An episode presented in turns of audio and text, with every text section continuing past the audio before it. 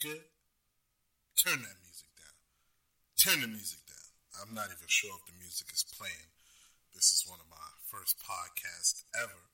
You know, I always wanted to say mic check one, two, mic check one, two. But, you know, the inner rapper in me, I'm not sure if it's alive or dead, but, you know, it's, it's one of those, it's one of those things. But welcome, Left Unsaid Pod com. I'm not sure if you're viewing this on YouTube or whether you're hearing it on iTunes or whether you're hearing it on SoundCloud. But basically, this is me being me, hoping that there are other people like me out there who watch TV like I do.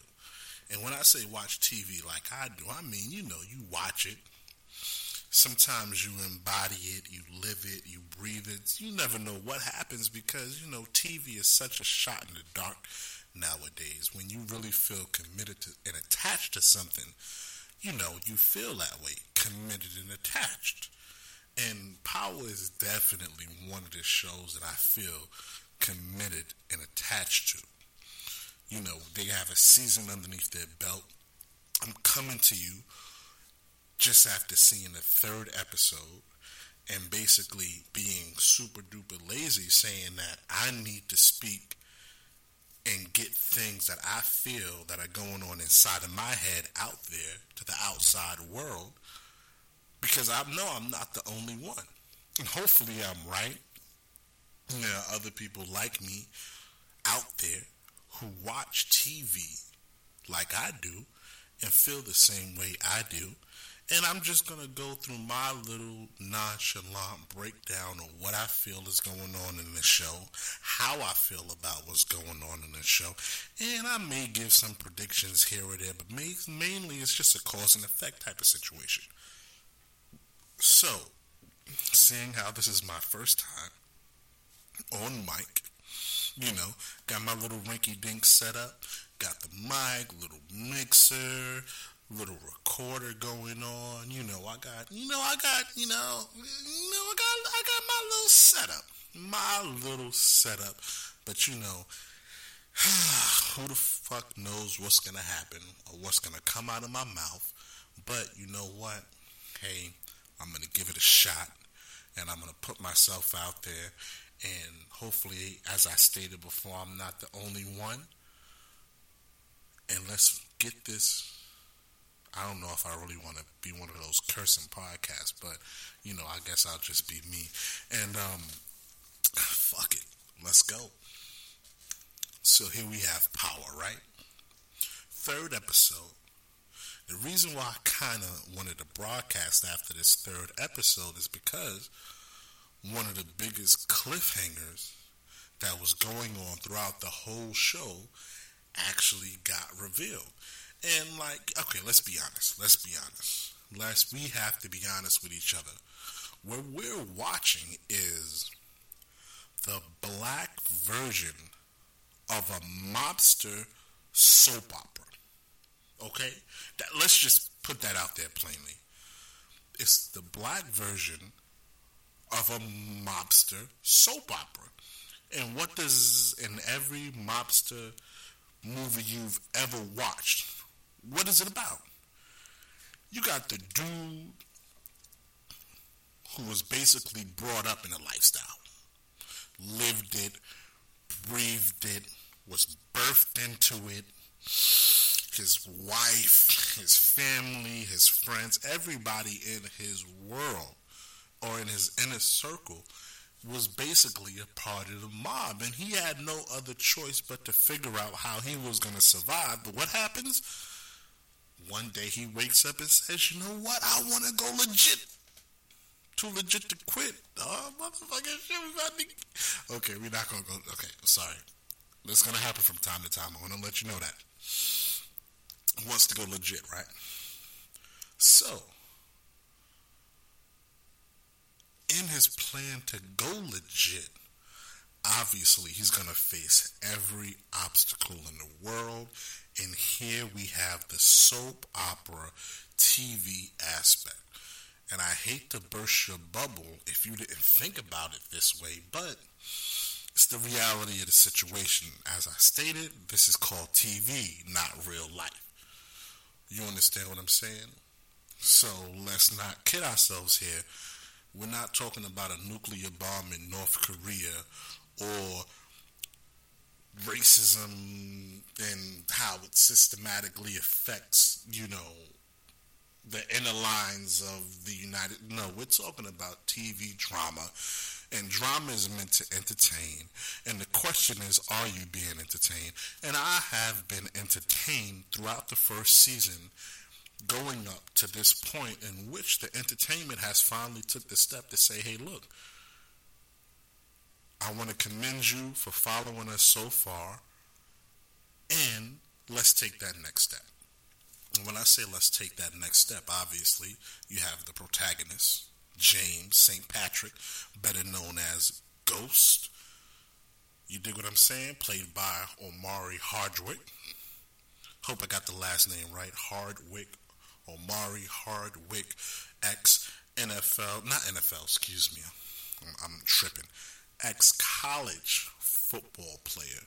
You get what I'm saying? So he was an athlete. He didn't train that hard to get the body that he has just to play this role. You get what I'm saying? I've seen him in other roles. I've seen him play a cop. I've seen him play a love interest. I think he was on um what's the show on BT? Um Being Mary Jane. Like he's been all over. He's he's a bona fide actor. You get what I'm saying? That's why when I started watching Power, when I he was one of the reasons why I tuned in because one of his cop shows got canceled. Um, I forget the name of it. It, it, it um, eludes me right now. But if you're watching on YouTube, I'm going to post a, a, picture of the cop show that got canceled. I think it was on for like two seasons or a season and a half. But basically, you know, my man, he's he's a great actor, very convincing, great casting for this show. Um, James St. Patrick, he's the motherfucking man. You get what I'm saying? He is the lead in this postmodern 2015 I've been a part of this sleazy industry, and the only thing I really want to do is get straight and get right. Get what I'm saying? I'm not going to go back to season one and recap anything too specifically. We're mainly going to deal with season two. We're going to deal with episode three, and we got to talk about. you know who we got to talk about. Lela Loren. Woo! Goddamn. Angela. And I mean, how do you say Angela in Spanish? I don't even know. I may, I may need a translation for that. Angela. Angela. Okay, got gotta quit it. It's gone. It's dead. Angela. You feel what I'm saying? That's the love interest. Whoo, that's the mistress. But the thing about this third episode that I respected from the show writers is the fact that she came out of I don't even know if you really want to call it a show because she told the motherfucker. She said, "I'm a, a I'm a lawyer." I mean, I don't know what type of lawyer he thought she was. Music business lawyer, real estate lawyer, one of the lawyers that write wills for old people. I don't know what type of attorney he thought she was, but I mean, God, she works for the government, dog and you're a criminal. In the words of Tommy Dog, when the pussy comes around, you get blinded, Ghost. And Ghost was definitely blinded by the pussy. You dig what I'm saying? That high school reminiscent throwback back in the day when I was young. I don't want to be a kid no more. Pussy. He got blinded by that. You dig what I'm saying? And he got blinded to the point where chick showed up like, yo, look, I'm gonna have to be real honest with you. Are you a drug dealer? You know what I mean? When they was in the bed and she dropped the question, are you a drug dealer or not? I mean, what do you expect him to say? No. Okay, well, that's the right answer, but I need to tell you that if your friend Tommy is a part of your business side, you know, you want to have to testify so that you don't get involved in the case that we're bringing against him because we need to bring down this cartel international drug kingpin Lobos, basically. And I mean, the way she dropped the marbles was kind of like, I w- it was kind of weak. You know what I mean? It was really weak because Ghost being Ghost, knowing the connect that he's dealing with, you know, that he Lobos is his connect, and it's only two people connected to Lobos from is his enterprise that knows about him. It's him and Tommy. And she's basically like, damn, we got Tommy dead to rights on a murder and conspiracy. You know what I mean? And actually, we think Tommy is you. So therefore, you know, we got we're only we're only gonna work this case to the bone because you know how the government gets with uh racketeering and all these other. Listen, you know how the government is. They, they basically put a whole bunch of charges together to see what's to land. And the fact is, when she revealed herself as what she was to Ghost, and Ghost kind of, I don't think Ghost realized it. To the, I mean, but you know what? That may be my fault because I'm getting caught up in the fact that Ghost actually already figured out who she was because Tommy told her. So that's why his reaction was as it was. But he had to play it cool anyway, which was a good play it cool. It was a good play it cool, but at the end of the show when they was in the cars going their separate direction, I think she basically said to herself, damn, I fucked up.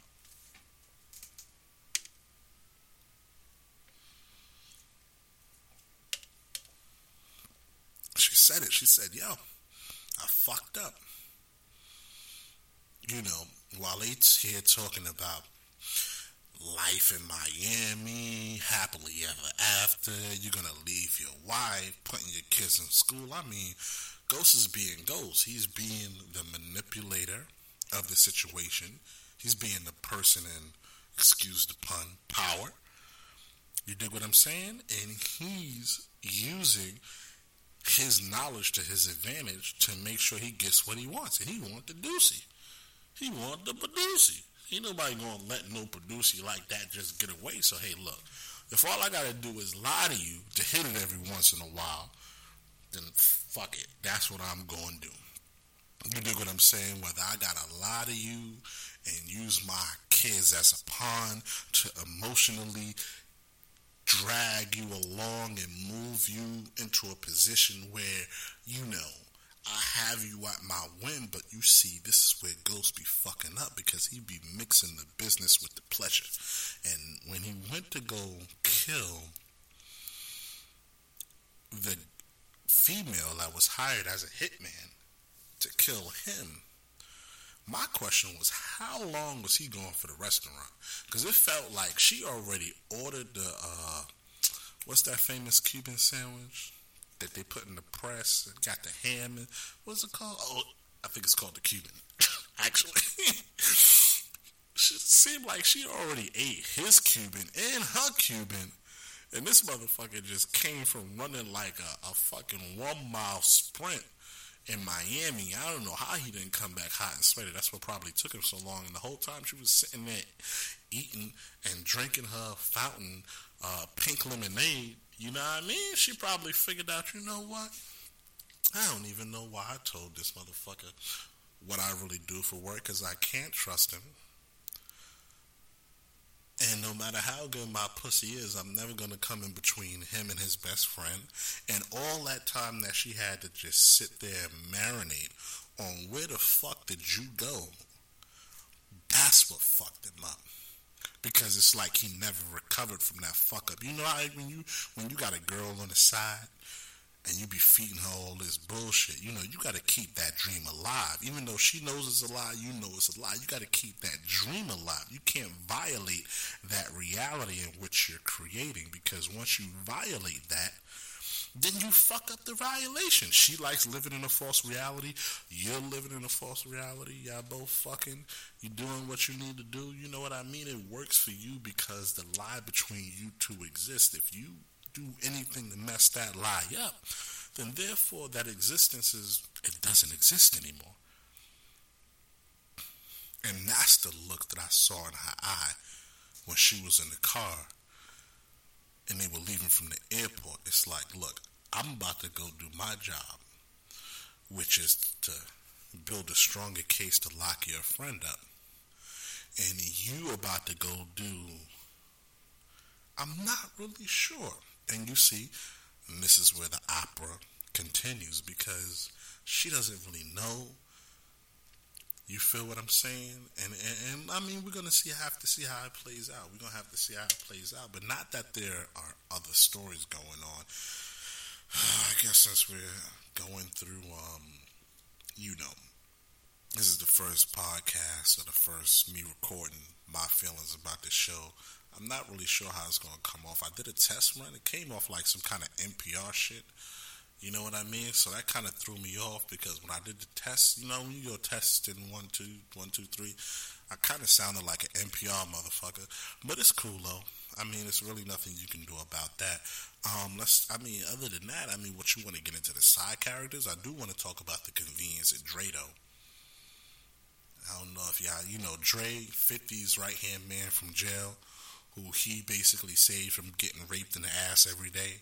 You know what I'm saying? So 50 was basically like, uh, let me fucking save this Puerto Rican motherfucker here from getting raped all the time in jail. And when you get out, you're going to owe me. And so basically, he was basically paying 50 back. Mm, in the words of a hitman, I'm not really sure. I mean, he did his job, did he not? Did he not? He did his job. He did it with efficiency. He did it with convenience. I would have to say the fact that he knew that the other half of the alley. I mean, you know, it's fucking TV. What do you want? I mean, this is Starz, not HBO. You know what I mean? And even in HBO, still fucking drama TV. You get what I'm saying? So, I'm, I mean, this is my thing with um Dre. I like that he showed his worth. You get what I'm saying? Because let's let's let's just be honest. In the episodes to come with 50 and I don't really know if I want to call him 50, Kanan. 50, Kanan, the dude, you know, his brother, 50, who just came out of prison, is basically trying to pull a E2 Buddhist on Caesar. Caesar being, you know, the protagonist in this conversation. So with 50 wanting to take over the spot, he can't do it without having an army of, and when I say army, Dre has an army, or he's trying to develop an allegiance with people who are willing to follow him. You get what I'm saying? And so the fact that he, he was in jail, I guess he has the qualifications to be and pull off the hit that 50 wanted. And I mean, he was 50's man. He said, hey, it was nothing but a phone call. I need you here. I need you to do this. I need you to pull it off. I don't need no other questions because obviously we saw what happened when 50 wants you to do something, man shit don't get done. You could be a dead man. So Dre, I kind of fucks with Dre. I could fucks with Dre. I'm, I'm, basically rolling down like the side characters right now with them. Holly, mm, fuck Holly. Like really, like I really don't really have a lot of respects for thieves. You get what I'm saying? And the fact that she's like one of those like I don't know. Can I say that she's a white thief? You know what I mean? A white girl with that type of baggage where she, she's like her whiteness wasn't enough to get through life. You gotta steal too. God damn, that shit's fucked up. But you know what I mean? It was like the whole Holly character. I don't know. I feel like she's disposable. I wish she would have died. You feel what I'm saying? If she would have died, I would have loved to see how Tommy would have reacted. But the fact that she's still alive, pulling on Tommy's emotional co-strings, and you know Tommy's an emotional motherfucker. Anytime you get caught in the kitchen when you're trying to hide away from somebody doing coke off the counter with your moms, come on, man. You, you you're just an emotional. You're an emotional motherfucker with mommy issues. You get what I'm saying? And so for me, when it comes to Tommy, it's like he's a liability. And he's a liability for Ghost. And so the more that the season is going on, the more I'm viewing him as a liability. Because he's the one who keeps bringing Kanan, aka 50, in. You know what I'm saying? He's the one who keeps letting personal business get out about the enterprise to Holly.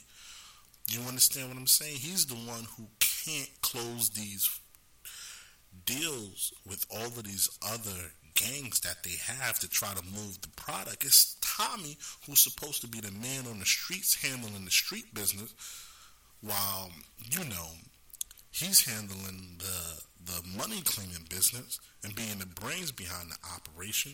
You get what I'm saying? Ghost is trying to pull his weight, but then he also has to turn around and pull Tommy's weight also. And so there, for me, that's like he's just, he's not have to pull Tommy's weight. I don't because he doesn't understand what Tommy because Tommy he trusts Tommy so much that you know Tommy tells him, "Oh, it's all good. I got it under control."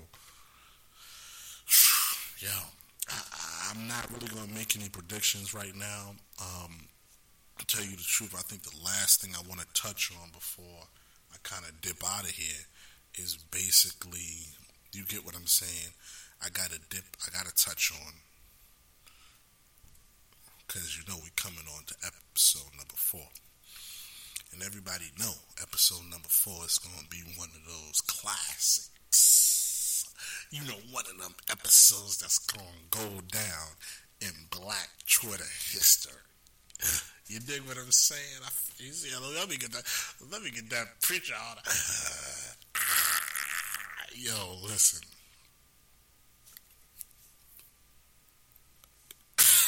I'm trying to find the words, but you know, Tasha, Tasha, I very, very good on the eyes. She has a knowledge of the game. They've tried to present her as being a crafty, charismatic, you know, woman wife of a drug dealer, you know, black scorn. I don't know what the fuck they're trying to do with her because to tell you the truth, when she ain't getting fucked, or she ain't hitting on the driver, to me, she's pointless. You know what I'm saying? They haven't done enough to solidify her for me to be interested and committed to the fact that you freaking the mistress gets more camera time than she does. You dig what I'm saying? Just because she went to the bank and asked for a debit card and is having her debit card, having money, you know, sent to her debit card. You get what I'm saying? That don't make you a bad bitch. That just make you a bitch who who knows halfway how to transfer and open up a, a, bank account with a social security number. Get the fuck out of here. And she didn't even figure this shit out for herself. Her mother had to tell her how to do it. So as far as Tasha goes, I mean, for me, she's expendable. You get what I'm saying? The little shit that she did with Sean, yeah, that was that was cool, I guess, when she was in the back of the car with no panties and hitting on him. But at the same time, you gotta understand that any any time she's on screen and she has an effect is when she's using her sexuality to try to get something that she wants. You get what I'm saying? And if that's the extent of what you have to offer, you dig what I'm saying? I mean, that's what I'm going to see you as. Just uh, and, and and 50, let me see. This is this is where I really respect Fifty as being one of the executive producers and bringing that street element to what you, to to a basically uh, how do we say? Como de say mobster type show, soap opera. The mobster soap opera element. It's like, look, sometimes you may not have the brains or you may not have the muscle and you just may have the sex on your side. So if Tasha just has that sexual allure that she's able to tempt niggas to do what she wants them to do, then therefore, you know, that's all she's known in life. That's how she got ghost by being loyal and fucking throwing that fucking pussy around, and that's what the fuck she's gonna do. And that's what the fuck she's gonna fall back on and rely on when she needs to get something done. And now her pussy is losing the power because she ain't never give it up.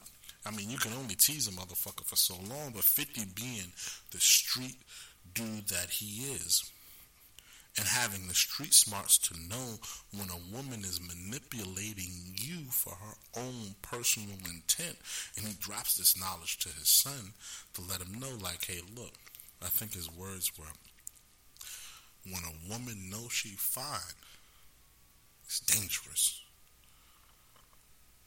You can't really trust her because you she's gonna use her womanly powers to manipulate you and basically that's what's happening. I mean, it's happened with Greg. That's um, Angela's the boyfriend who was working for the FBI. Also, she's used her sexual womanly wiles to manipulate Greg into getting what she wants. So this, this whole thing about like sex and the manipulation is like okay from the female aspect. These women they they may have a certain amount of intelligence and they have a certain amount of smarts. But let's figure out, they figure out how to use their intelligence and smarts to get what they want and move how they want in their field of expertise. And it's entertaining watching that because you don't know what the end game is. I mean, with Angela, you know, obviously she wants to be recognized as a respectable person in her field of expertise. And then with oh fuck, what's her name? Uh, Ghost's wife. Shit, I may need to edit this. Edit this shit out. Well, I guess I can continue to talk because I could just cut it. Sasha, Tasha. With Tasha, she manipulates her her female wows to basically gain power. So Tasha basically does the same thing like Angela does, but except for Tasha has a family aspect that she's trying to look after. You get what I'm saying? So Tasha wants Ghost to stop hustling because she feels like they have enough. Ghost wants to keep hustling because she he knows that she doesn't understand that I gotta connect. I just want more money, more money, more money, more money. Sell more drugs, get more money. Sell more drugs, get more money. You get what I'm saying? So I don't really know how everything is to pan out. I know that I really enjoyed episode three. I know that um, 50 is one of the wild cards in the show because it's like you really never know how he's to react. You get what I'm saying? As I stated before, he's intelligent enough to drop knowledge. He already has an end game but it's like, how long is it going to take for everybody else to realize what he's really doing? And how are they going to react to that? So I think that's one of the better parts of the show. Um, I think I've been talking long enough. This is my first podcast as far as talking about power coming in on season two, episode three. And um, with time, hopefully, I get better at constructing my thoughts, um, getting my feelings out there. And basically, I think that, you know, the more we get to know each other, the more I'll get to know, you know, give me that constructive criticism. So, in the comments below, let me know what I've done wrong, what I've done right, what you agree with, what you don't agree with. Um, follow me on YouTube Follow me on SoundCloud. Follow me and rate me on iTunes. I'm going to try to get this out there. Uh, show comes on Saturday. I'm going to try to get this podcast out to you on Monday for episode four. And let's try to keep the consistency up during the summer. And I'm going to be here for y'all. I hope y'all going to be here for me. And we're just going to see where the fuck this goes. And uh, thank you for listening. It's your boy. Play the theme music. I really don't have any. Who am I pointing to? Nobody's here to play the theme music for me, but I might edit some shit out. But uh, peace, man. One.